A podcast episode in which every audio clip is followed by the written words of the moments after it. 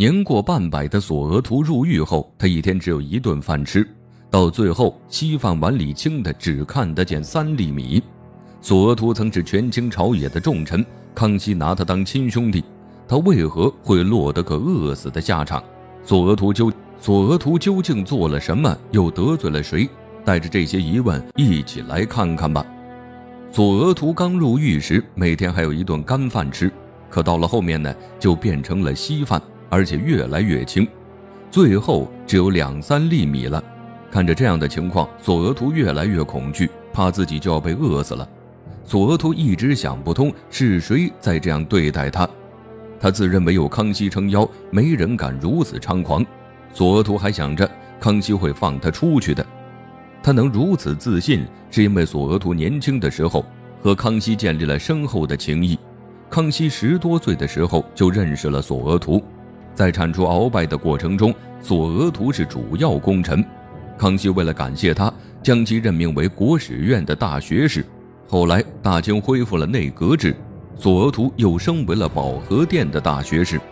这时候的康熙十分信任索额图，他们之间超越了君臣关系，更像是兄弟。但索额图仗着康熙对他的信任，开始忘乎所以。面对上门巴结的官员，他从不拒绝。索额图敢膨胀，还因为皇后是他们家族的人，这前朝后宫都要敬他三分，简直不要太风光。但不知收敛的大臣从来都不是皇帝喜欢的。虽然康熙是个比较宽容的皇帝，但他也是有纵容底线的。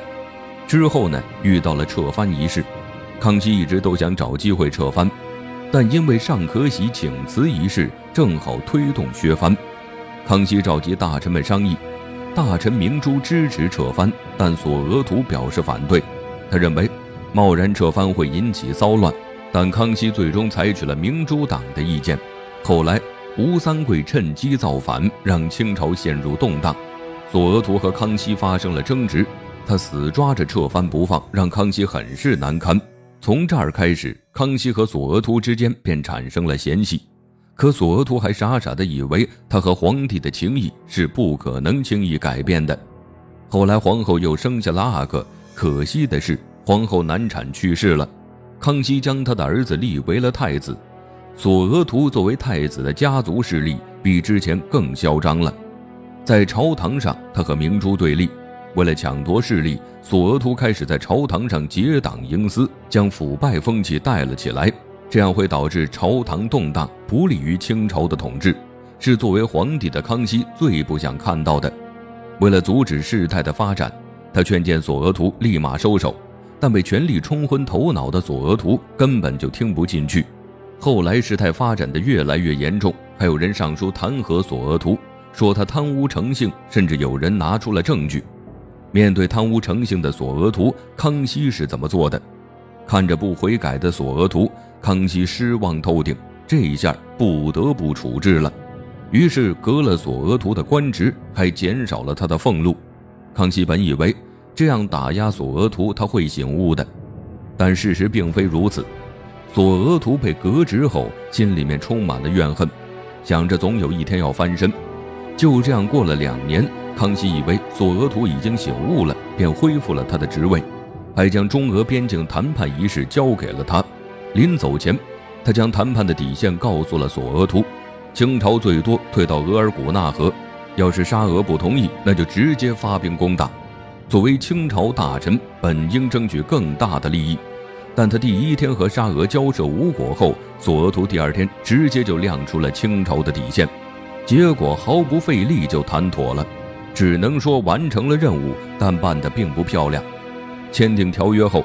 索额图匆匆回朝，向康熙讨要功劳。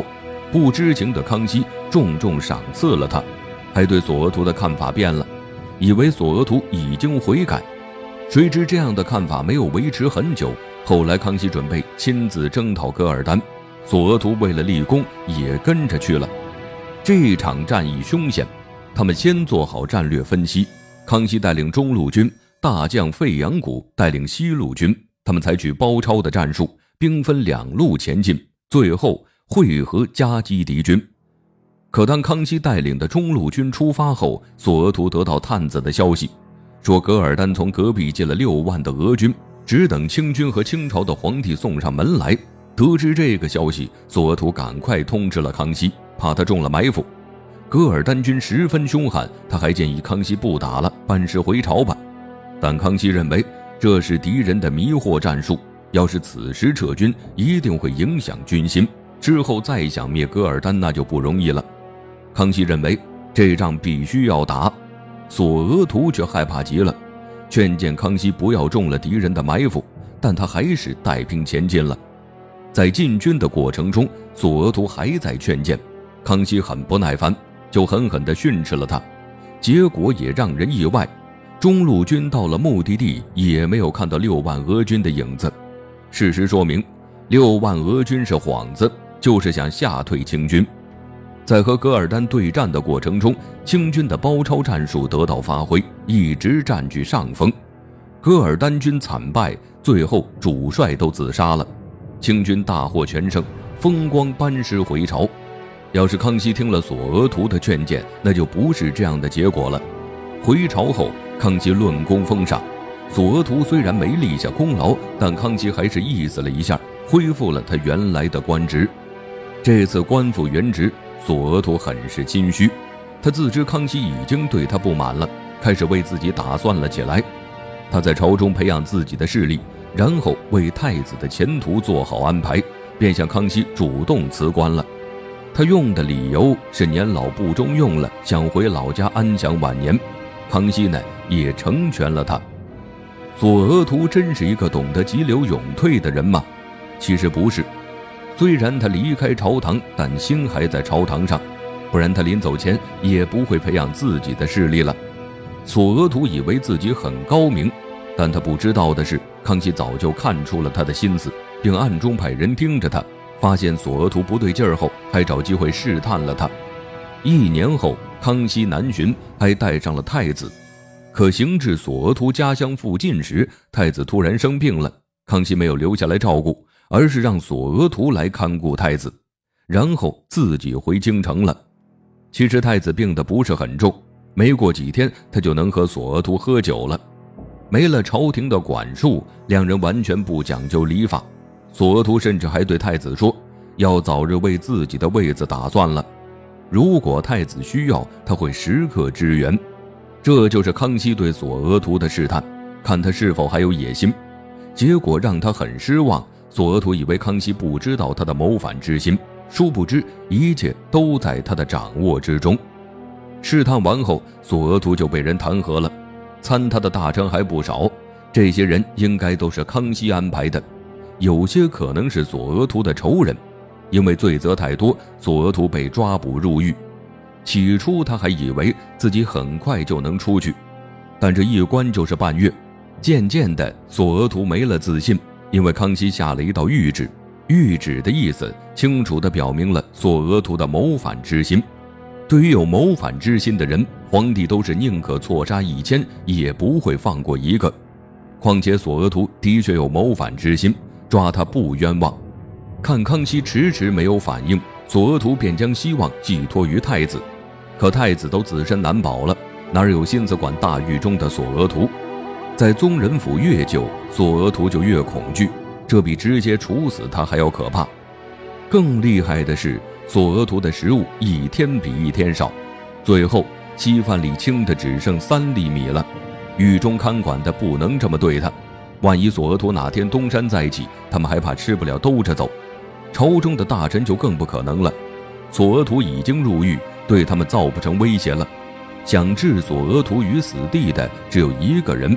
那就是康熙皇帝，他这样对待索额图，是因为索额图的身份比较特殊，他曾是康熙最信任的人，和太子还有紧密联系，所以康熙将索额图抓进宗人府后，没有直接下旨斩首，而是选择了饿死的方式，这是康熙对他背叛的惩罚，主要是这样做不会损害皇家名声，但索额图的家人运气就没那么好，他在朝中的党羽都被处置了。索额图的两个儿子也被杀了，家也被抄了。索额图得到这样的结局，都怪他咎由自取。